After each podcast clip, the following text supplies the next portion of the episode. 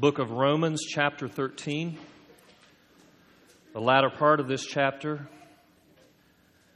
After Paul has talked about all the ways of practical Christian living and being a living sacrifice in so many circumstances, even last week, as a lad talked about how that is in relationship with civil authorities, Paul says the following, starting in verse 8 Owe no one anything except to love each other, for the one who loves another has fulfilled the law. The commandments you shall not commit adultery, you shall not murder, you shall not steal, you shall not covet, or any other commandment are summed up in this word you shall love your neighbor as yourself. Love does no wrong to a neighbor. Therefore, love is the fulfilling of the law. Besides this, you know the time that the hour has come for you to wake from sleep. For salvation is nearer to us now than when we first believed. The night is far gone. The day is at hand. So then, let us cast off the works of darkness and put on the armor of light. Let us walk properly as in the daytime, not in orgies and drunkenness, not in sexual immorality and sensuality, not in quarreling and jealousy, but put on the Lord Jesus Christ and make no provision for the flesh to gratify its desires. May God bless the reading of his inspired and inerrant word. You may be seated.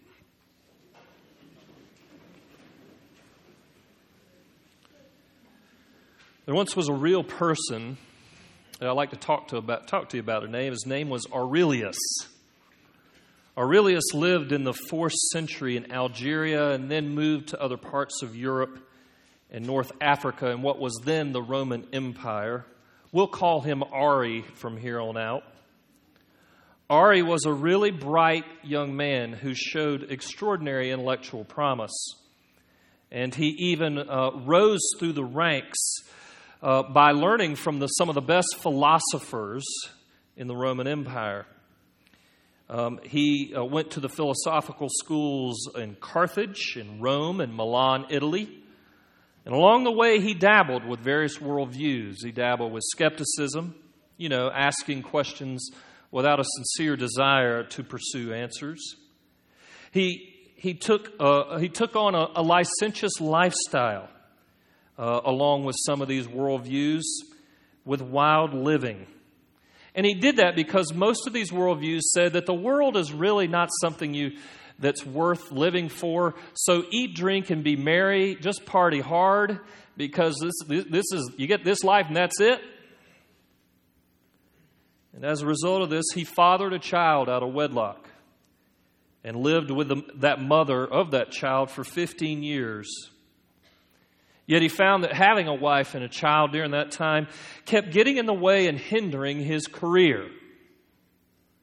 And around this time, he dropped his live in girlfriend and the child. He experienced a midlife crisis. And in 386 AD, at the age of 32, Ari started asking some really big questions about life and about himself. He began to listen to his Christian mother. Her name was Monica. And he also listened to a Christian friend, Alypius, who both talked to him about Christ and had for years been trying to persuade him about Christ. Upset about his life, troubled by what was going on with all the strained relationships, his declining career. One day, Ari sat in a garden, wrestling with his thoughts. And as he sat in the garden, he heard from a nearby house the words of a little child saying, Tolle lege, tolle lege, take up and read. Take up and read. So Ari found a Bible. And he, start, he did the old classic, you know, we always tell you as pastors not to do this. Don't, so don't do this all the time, but he did the old point thing, you know, where you just open your Bible and you point to a verse. He did that. And he came to our text today. And as a result, it changed his life forever. he became a Christian. He felt the release of the forgiveness of sins reading this text and owning what it says.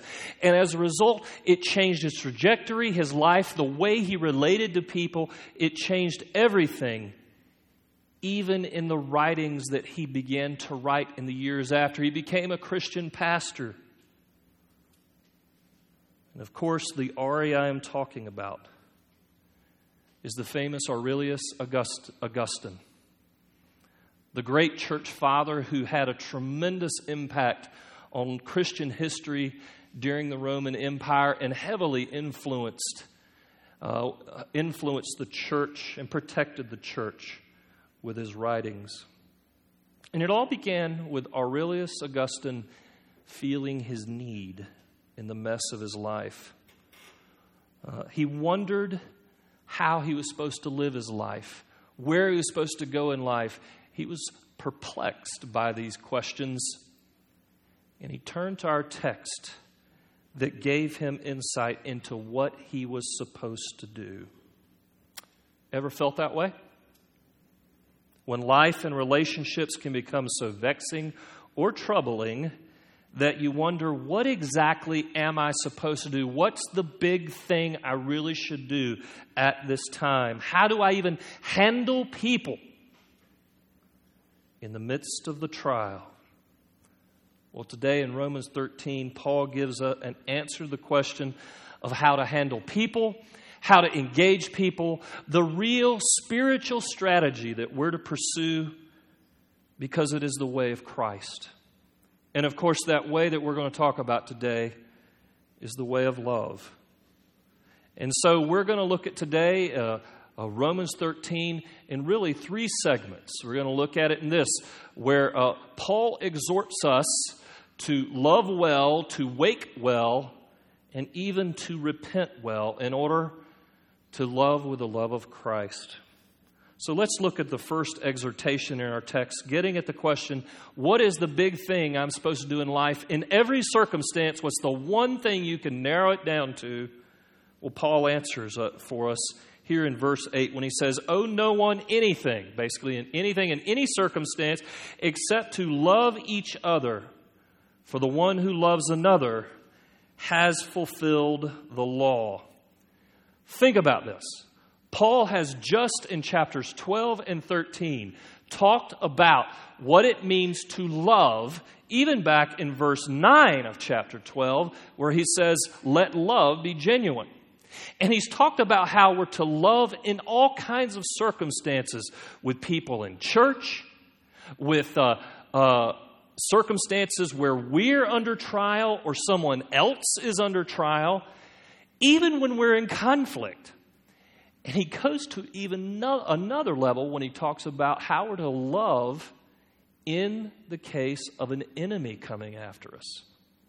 And finally, after all that, he jumps to the discussion that Lad preached on last week of how we're to act and interact with civil authorities. Yes, even to love them in our text.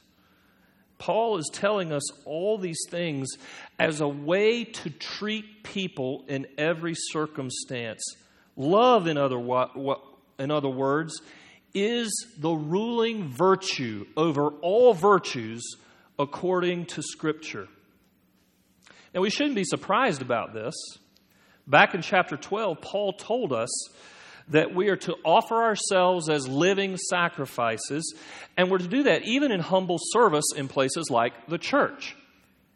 But you should know that when God calls us to be living sacrifices, the most acute point where you will feel that, and I feel that, is when we're called to love even in tough circumstances. That's why he says, let love be genuine. Now, at this point, someone could say, thinking about all these circumstances of loving enemies, loving in conflict, this is the hard stuff. Even loving our civil authorities with honor and respect, as he goes on to say, I mean, you're asking a lot. Isn't God asking a lot in that? And you can imagine someone saying, how can I be so sure that love is the main thing I'm supposed to do? After all, Scripture has tons of commands in them. Lots and lots of things we can do to people.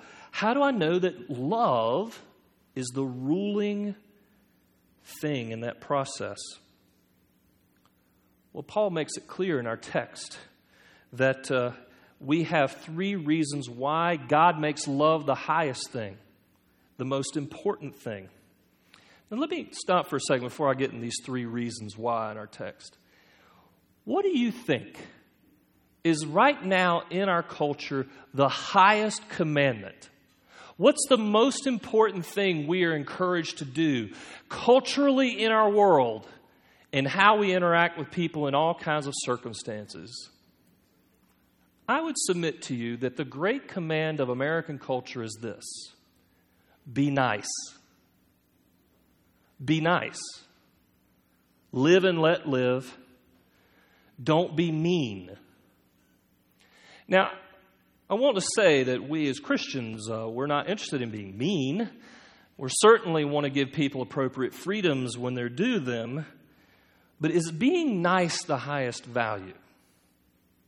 Is it really what God calls us to as Christians? Paul's answer is no. It's love. Love is the highest virtue to we're to pursue. And his evidence shows up in the rest of our text here when he says this. He says in verse 9, starting with the first of three reasons why we should pursue love, he says, is the commandments you shall not commit adultery, you shall not murder, you shall not steal, you shall not covenant, or any other commandment are summed up in this one word you shall love your neighbor as yourself. Paul highlights most of the, what's called the second table of the Ten Commandments in this text. And you remember the Ten Commandments. It's, it's a ten total commandments, but they're broken up historically or theologically often in two tables. The first four commandments are those duties which we have towards God in how we love Him.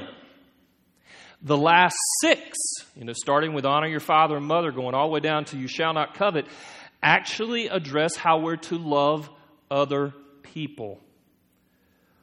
Paul is saying in our text that these are summed up in what Jesus himself talked about in Matthew 22.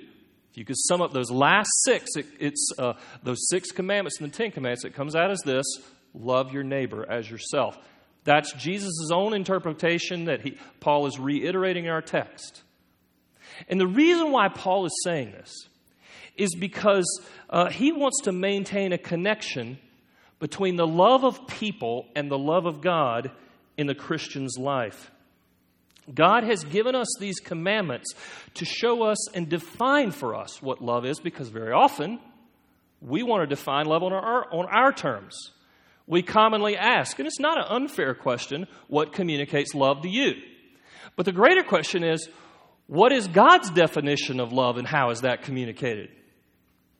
Paul is reminding us that God has given us a clear idea of what love looks like in how we interact with each other. We're to love our neighbors as ourselves.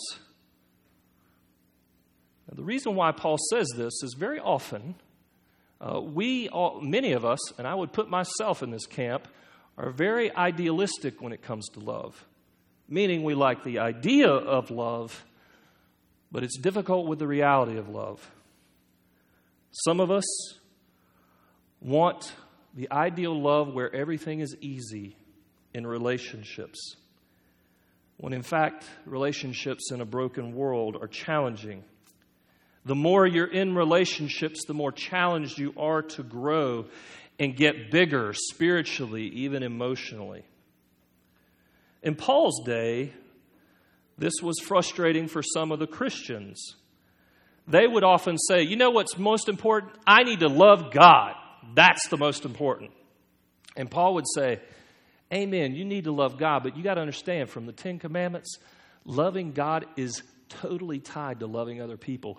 You cannot love God without loving people. You cannot love people without loving God in the Christian ethic of love. They go together. Paul is saying biblical love means I actually look out for other people just as much as I would look out for myself. This is already radical stuff. Really radical because we live in a world that says be nice, which just leaves it, all I got to do is just be nice. It doesn't require much of us, does it? But already Paul's calling us to a bigger life and to grow. Paul gives a second reason in our text when he goes on to say, Love does no wrong to a neighbor. Love does not harm the spiritual or physical well being of another. It does not bring violence to them, is another way to say it. But I love, a, I might have a note here for the health profession. We got many in our church who are connected with uh, the hospitals around and the health profession. Doesn't this sound a little bit like the Hippocratic Oath? The Hippocratic Oath being do no harm when you're caring for people. That is what we are called to in our relationships is a kind of Hippocratic oath to paying attention and not doing harm to people unnecessarily. The third reason Paul gives uh, uh, tells us that love is the highest virtue comes in verse 8b and is reiterated in the main point of verse 10. He says, Love is the fulfillment of the law, the law of God. If you want to know why we should take biblical, the biblical call to love so seriously and why it's so important, and why we have to go beyond just being nice it's here. Love fulfills the law of God. Love is actually pleasing to God. Let's be clear. What kind of love are we talking about? Is it the love that I just feel for people inside as an emotion, but it may not be connected to action? Well, we talked about that a few weeks ago. Sentimentalism is often a cheap imitation of love. No, there is a kind of love that requires much more of us. And it shows up in 1 Corinthians chapter 13. Turn with me there and let's look at the profile, what biblical love looks like. 1 Corinthians 13. And we're going to look at this because this is a common thing that's, that's read in a lot of weddings. You've heard it probably a million times in weddings. But really, this is way more than just for marriage and weddings, it's for all relationships. And Paul is speaking to the people in Corinth who had a unique issue of loving each other. They were a contentious lot with one another. And this is what he said to a talented group of people, starting in verse 1. He said, If I speak in the tongues of men and of angels, but have not love, I'm a noisy gong or a clanging cymbal. And if I have prophetic powers and understand all mysteries and all knowledge, and if I have all faith so as to remove mountains but have not love, I am nothing. If I give away all that I have, and if I deliver up my body to be burned, but have not love, I gain nothing. And here it goes love is patient, and kind. Love does not envy or boast. It is not arrogant or rude. It does not insist on its own way. It is not irritable or resentful. It does not rejoice at wrongdoing, but rejoices with the truth. Love bears all things, believes all things hopes all things, endures all things. Love never ends. When you read that kind of love, we are inspired by it, aren't we? But in many ways, it seems unattainable for us. This is a kind of love we're not really used to in both experiencing it and giving it away. And believe me, it's way more than a checkbox kind of love that I just do this or that. Take, for example, it says love isn't self seeking. It means you look out for others' needs more than your own, as Philippians 2 says, or even as Romans 12 itself says. If we love our neighbor as ourself, that means we're looking out for them in, in caring for them in as much as we would want someone to care for us. Love is a great challenge for all of us, but I think God has a great challenge in us for us that even I have learned about. Some of you may know that I was once an engineer. And engineers are not known for being relationally adept people. That's uh, present company excluded among my engineering brethren here, but normally we're pretty task oriented. Let's get the job done. And I was that way a lot as an electrical engineer in the computer industry for years. And um, God called me out of engineering and into the ministry. It is my running joke and chuckle that God called me because He had a trick in mind, that He wanted to teach me love on a new level by being in ministry. Because here's what's happened the more I get into ministry, the more I do relationship with people, the more I'm exposed for my lack of love. The more I realize I have a long way to go in what I thought I was a lover theoretically, but in point of fact, I'm learning my ways aren't that loving. I am regularly reminded of this. It is a part of the rhythm of following Christ that He will lovingly expose you, as we'll talk about in a few minutes. But the beauty of what God has done in my life with my marriage, with this church, with other churches I've been a part of, with Christian friends and family, is that in the give and take of those relationships, I have been loved in ways I didn't deserve. And I have been able to give love in ways that I never would have done 20 years ago. You see, all of these verses are getting at the higher purpose of what God's doing in you and me through the Word of God. He's making us into lovers. And many of us are scared to death about that. Great news of the gospel is you're not alone. There is a bigger picture to learning how to love. And it shows up in our next verses as Paul shifts the conversation in our text. Starting in verse 11, he says this Besides this, you know the time, that the hour has come for you to wake from sleep, for salvation is nearer to us now than when we first believed. The night is far gone, the day is at hand. So, what does Paul talk about? this is a significant shift. He's talking about love. You got to love others as, uh, uh, as you would love yourself. Uh, it's fulfillment of the law. And then he shifts to this conversation about um, the time and darkness and light and all kinds of things like that. The reason why Paul shifts is he is showing us a significant step in the process of learning love. Think about this. When you are struggling in a marriage, and things aren't going well and you feel like we are not connecting and you're not sure what to do. When you are wrestling with strained relationships in family, and that shows up particularly in the holidays,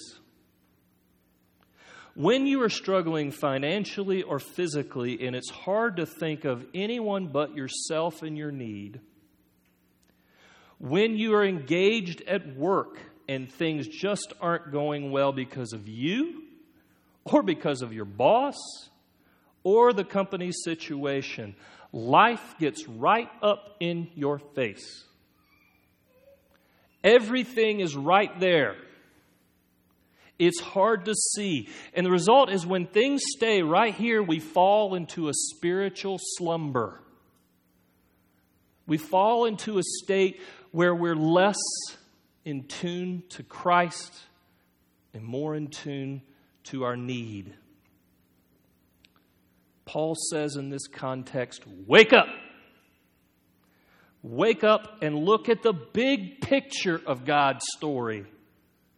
Move away from the microscopic view of our issues and our troubles for a moment, though it's not wrong to lament Move to the higher level of like flying an airplane over the grand view of all that God is doing. Look at the gospel big picture, is what he's saying. How you fit into creation, how you fit into the time. Notice he talks about the time here. What's he talking about? Well, the time is a technical term, talking about that time between Christ's first and second comings. When he first came and gave his life on the cross to when he will come again in the second coming. That's the time that we live in. And it is a time where, as he goes on to say, light, day is breaking in as the gospel is going out and Christ's truth is going out into our lives. And the night is fading. The night being the rule of Satan, the rule of worldliness, the rule of sin. God is breaking through all that in our lives so that salvation is finally to come one day in Christ. What Paul is saying is wake up. Wake up well and stay awake in Christ as he brings light into your life. Remember what Jesus said about himself in John 8? He said, I am the light of the world. Whoever follows me will not walk in darkness, but will have the light of light. Jesus came to bring light, to bring truth, to bring righteousness. He came to bring life to us. The stuff, the marrow of the stuff that we long for. So that when we follow Him, it changes how we live as we live in light. What does it look like to live in light? Number one thing you got to remember when Jesus brings his light of the truth and God's word into your world, you will feel exposed. You will feel like you've been caught. I've certainly felt that in recent weeks with some of the things I'm learning about myself. But the second thing God will do is He not only brings the light and exposes you and, and, and reveals you, He also brings the cross, the resurrection. And he reveals himself as this forgiving Lord who not only reveals the junk, but his glory to you and what he's accomplished for you. And there's even a third thing he brings. It's a call to be light and salt, to be light and salt in a very broken world. Paul is saying, wake up and live well in the light of Christ's way. So, we're called to love well, we're called to wake well. That begs the question then what does that look like? I mean, we're living in kind of big ideas right now. How do we bring it down to the ground, put the cookies on the bottom shelf for all of us? Well, Paul gives us specifics in verse 13 and 14 where he lays out four steps of repentance unto love, of repenting well unto love. Let me stop here. Let me remind you repentance seems like an old word, a kind of archaic word. In our day, we don't use that kind of word, but it is the word of the, of the Bible that talks about change. And we're always talking about changing in our culture changing our looks, changing our, our diet, changing this, changing that. It is a way to describe change as a way of turning, as if you're walking in one direction and you turn the other direction. That's the picture that repentance paints for us in this text. So, what, is, what does repentance look like in our text today? First, you put off the works of darkness and put on the armor of light. This language of putting on and putting off is the language of clothing that you'll find throughout the New Testament, the Bible. It's like this Paul is saying, as sinners, we are born with a coat of darkness. And that we, until we come to Christ, carry around the works of darkness in our hearts and in our lives. But when we come to Christ, we're called once and for all to take the coat of darkness off and to keep taking it off in the things that are exposed in the light about us. All of us have to come to grips with those things. So the beauty of it is Paul say, take it off. Take off the old coat of your identity in this world, in sin, even following the temptations of Satan, and put on a new coat. Put on the armor of light. I have to say, a point of repentance for me this week was this. I thought about having a red coat being the good coat and a light blue Carolina coat being the other one. But then I prayed, okay, Jesus, that's wicked. That's not good. So I, I can't do that. So, so thanks the Lord. He helped me with that. So, um, so we're putting on white, all right? And, um, but the vision here is beautiful. This language of putting on is the language of actually putting on a new life in the way you handle things, in the way you interact with people And it, it is a life that starts from the inside out in how you uh, relate to Christ personally. To put off and to put on is the language of repentance. When you stop one way of living, start another one that Christ calls you to in His Word and through His law. That's what it's saying in our text in particular. Second, oh, I might even add, you put on the armor of light. You know what that means, right? If you're taking off the works of darkness and put on armor of light, he's saying, when you start this life, it'll be a fight. It's going to be tough. You need to be sober about that. Second aspect of repentance he puts in our text is walk properly or decently. The biblical language of, of, of integrity is what he's talking about here. Uh, this is the way of Jesus. Uh, the way of decency shows up in Galatians 5. We live with a different kind of angle on life as Christians with love, joy, peace, patience, kindness, goodness, faithfulness, humility, and self control. Then Paul goes on to say, do not walk in a particular aspects of darkness. He goes on to list six vices in our text. Five of these reflect the seven deadly sins that I could count. And the first four are clear allusions to licentiousness, wild living, orgies, sexual immorality, porneia is the Greek term there. But notice the last two. The last two are sins that are more subtle, more sophisticated, and are very common in religious circles jealousy and quarreling. Paul is bringing these up for a reason. You know why? Because the Roman Christians were struggling with them. We shouldn't be naive that Christians will give in to these things and we also shouldn't, should realize that you cannot love your neighbor if you do these things. That's what Paul is saying. Not this way. You're not loving your neighbor this way. You're doing the complete opposite.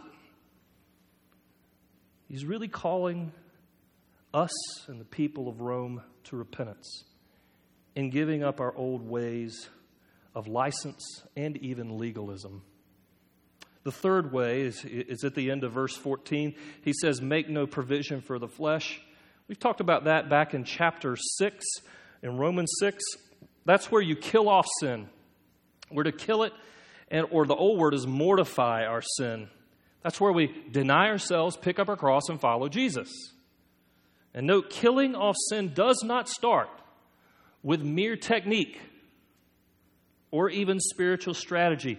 It starts deep in your soul when you do business with Jesus, using the means of grace like the Word of God and prayer, and even fasting in some cases. The real heart of change starts with our desires. You see that in our text?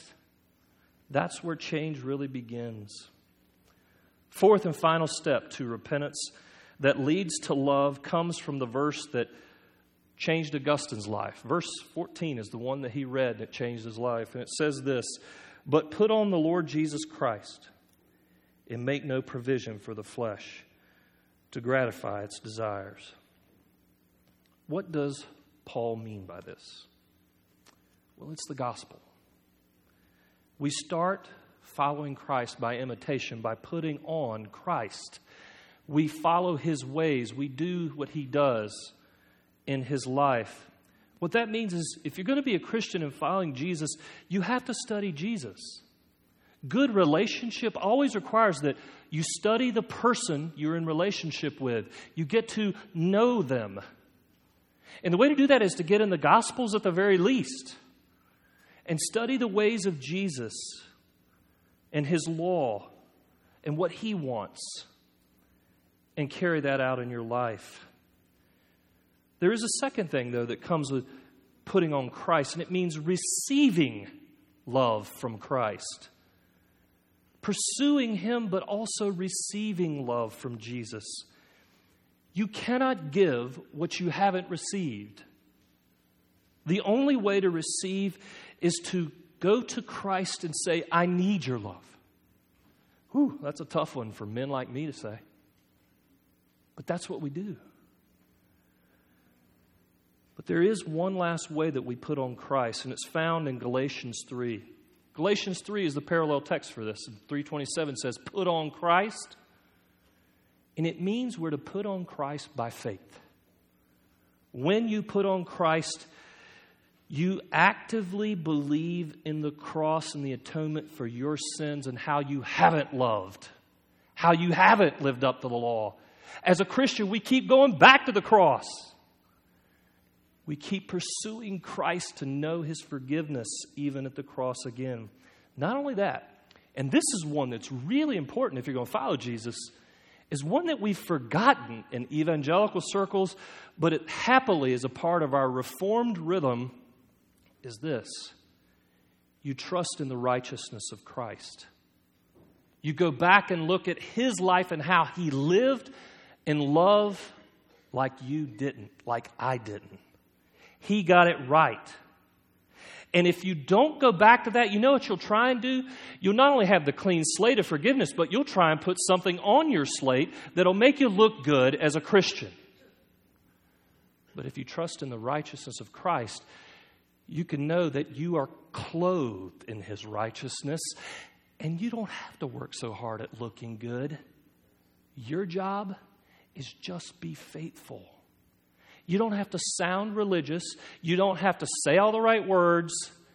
You're covered in Christ once and for all by faith. Remember, you didn't put righteousness in your life in the first place. Christ did first. Our job is to internalize the righteousness of Christ and what that's done for us, and then to live with righteousness by obeying the law. It is an important step. And once you start to do that, you realize I can't do this on my own. Holy Spirit, come.